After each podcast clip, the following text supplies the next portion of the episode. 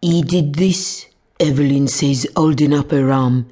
She has not taken a seat yet. He did this, that madman fractured my wrist. Please sit down, I say, but she doesn't move. She's standing and glaring at me. Sit down and tell me calmly exactly what has happened to you, I repeat. She paces the floor, then with a sigh and a sulky look, she throws herself down on the chair and begins. I was staying with a friend in Le Boulou after you warned me to Lalo. Only the police were aware of my address in case you needed to get in touch with me. I was walking in the street at about 11 o'clock last night when somebody came up behind me and grabbed my arm. I got the shock of my life because I immediately thought of Raoul. I would have screamed, but he clamped his other hand over my mouth.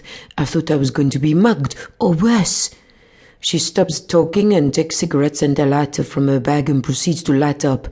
I reach behind me to lift the ashtray from the worktop and I place it in front of her on the desk. She draws on the cigarette and then exhales loudly and continues.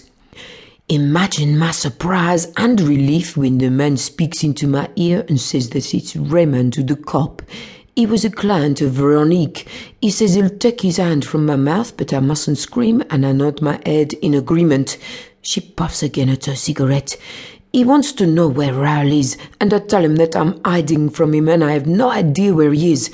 But Raymond doesn't believe me. He's holding my wrist tightly and he's hurting me.